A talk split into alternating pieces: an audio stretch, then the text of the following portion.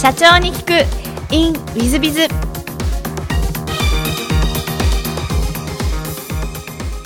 本日の社長に行くインウィズビザ株式会社 FFRI 代表取締社長鵜飼様でいらっしゃいます。まずは経歴の方をご紹介させていただきます。1973年徳島県生まれ。コダック研究開発センターにてデジタルイメージングデバイス研究開発に従事した後2003年渡米、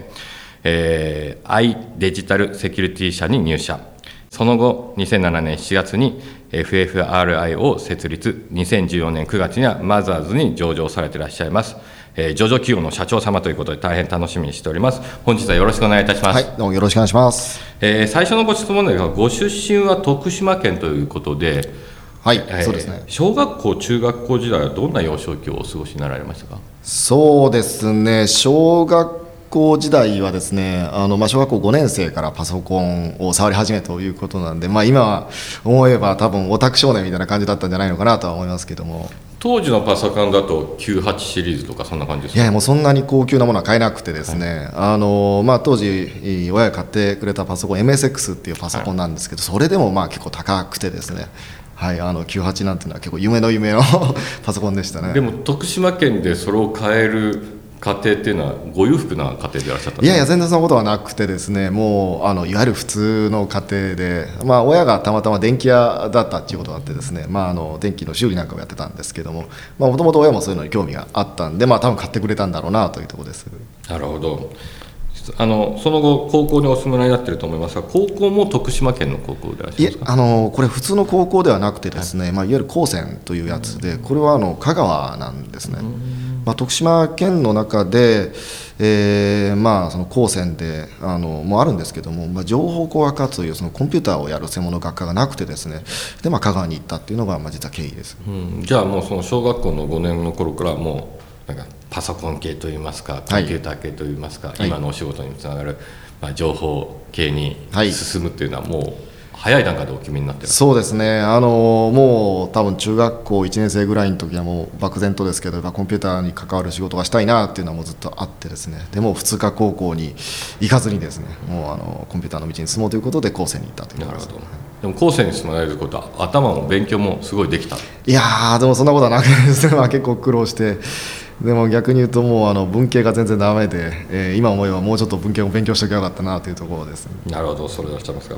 でその高専の後は大学にお住みになったそうですねはい。大学はどちらの方でいらっしゃったんですか？これ徳島に戻ってきてあの徳島大学、なるほど、はい、国立大学でいらっしゃいますね、はい、えーと、そちらはどんな学部にお住みになったんですか？このまさに情報工学科で、まあ、知能情報工学科っていう、まあ、学科ですね。あの3年生に実は編入して3年生からなんですけど。なるほど。高専なので3年に編入できちゃうってことですね。そうですね。あの5年間行けばあの編入試験を受けて3年に編入できるという感じです、なるほど。大学時代はどんなふうに過ごされました？そうですね。あの大学時代は実は結構あの勉強してですね。あの中学小学校中学校とあんまり勉強しなかったんですけどもあの大学は、えー、結構真面目に勉強した記憶がありますね。ほぼほぼ、うんまあ、学校の勉強もしてましたけども、まあ、あの自分のいわゆるこう、えー、個人的な勉強であったりだとかあとはまあいろいろ、まあ、プログラミングで、まあ、アルバイトとかですね仕事もしてましたんでそういう、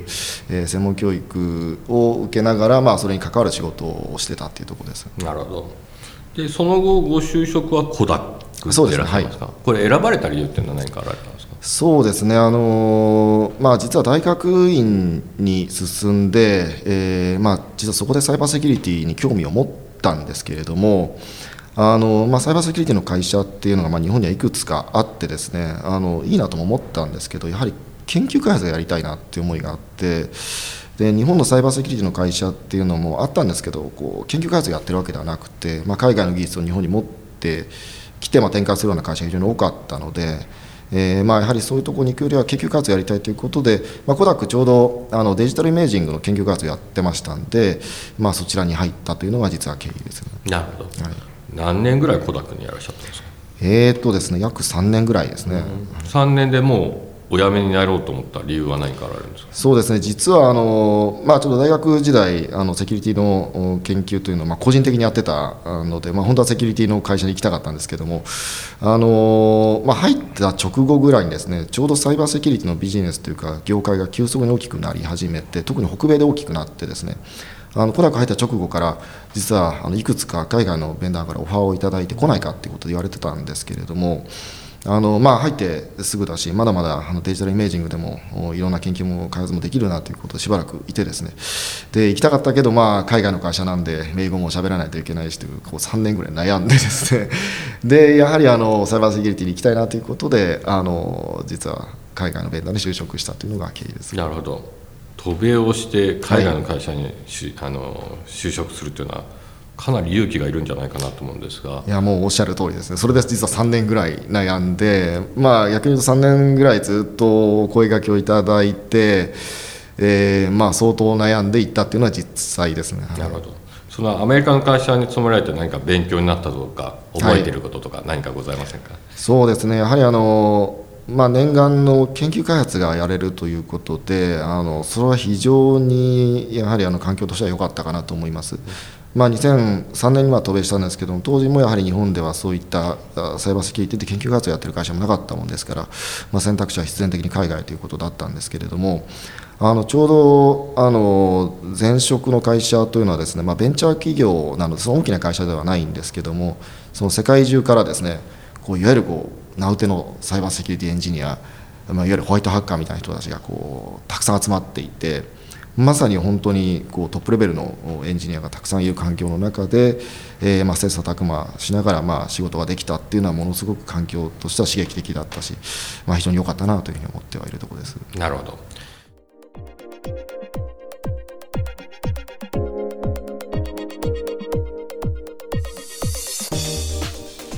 3分コンサルティング。w i z b i が社長の悩みを解決。本日の3分コンサルティングは A 様20代男性起業を考えているそうです。いつもポッドキャストインタビューを楽しく拝聴しております。ありがとうございます。社長様が皆様様々なバックグラウンドをお持ちで一人として同じストーリーではないことそれがとても興味深いです。本当ですね。あの先ほどもインタビューしてたんですがなかなか皆さん面白いですね。でお恥ずかしいのですが社長に行くインウィズビは毎週聞いているうちに起業してみたいと考えるようになりました。ぜひ起業してください。えー、自分のようなものでも一度きりの人生チャレンジしてみることはできるだろうという気持ちにさせてくれた番組です、えー、これはもう皆さん方のおかげですね。いろんな社長さんのおかげです、えー、しかし両親も親戚も教員だけですし週に起業家がほとんどいないため最後の勇気が出ていない状態です。番組では特に W の最後成功の秘訣を聞けるのがとても参考になっていますこの成功の秘訣を新谷さんにもお伺いしたいと思っています授業内容も何も考えていないので恐縮ですが、新谷さんの自身が起業してよかったと思うことなどもあれば、お聞かせいただけないでしょうか。チャレンジの背中を押していただけると嬉しいですということです。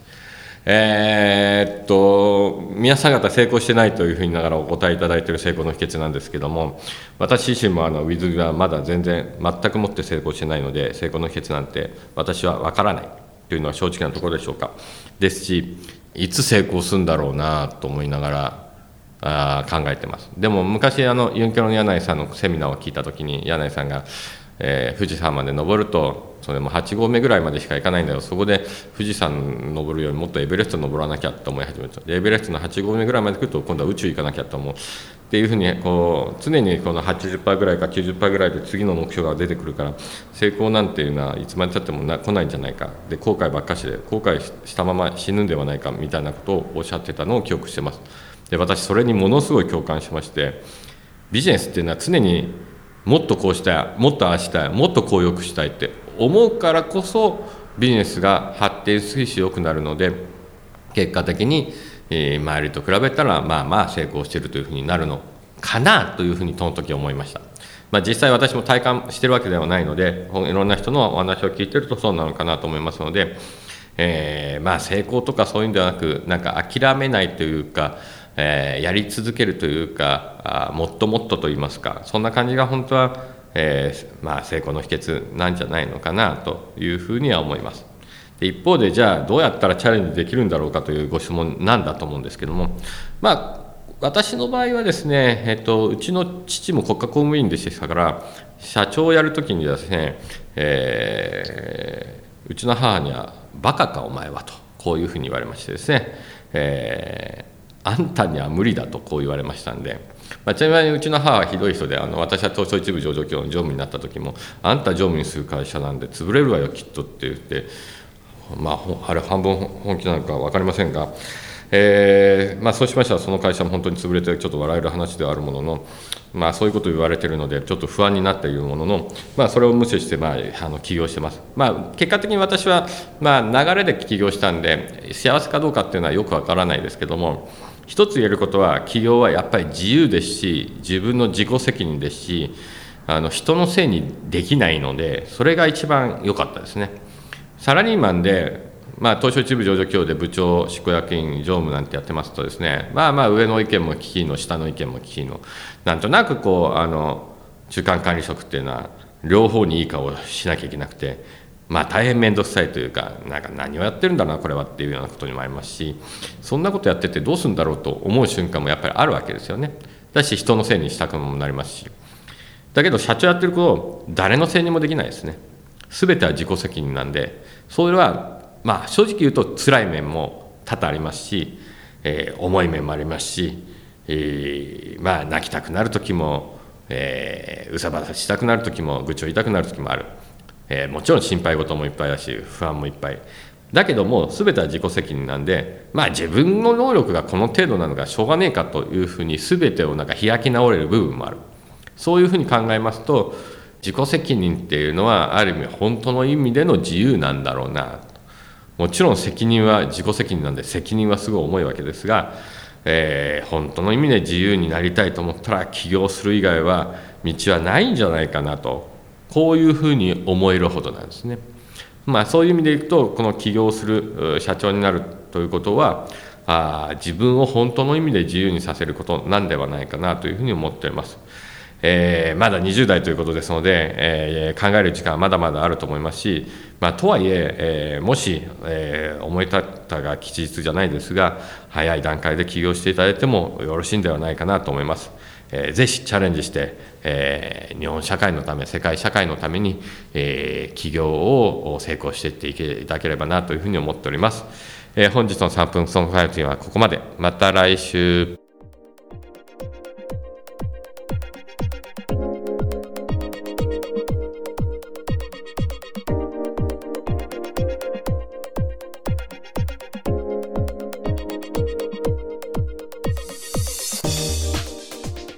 最後までお聞きいただきまして誠にありがとうございました。本日のポッドキャストはここまでになります。また来週お楽しみに。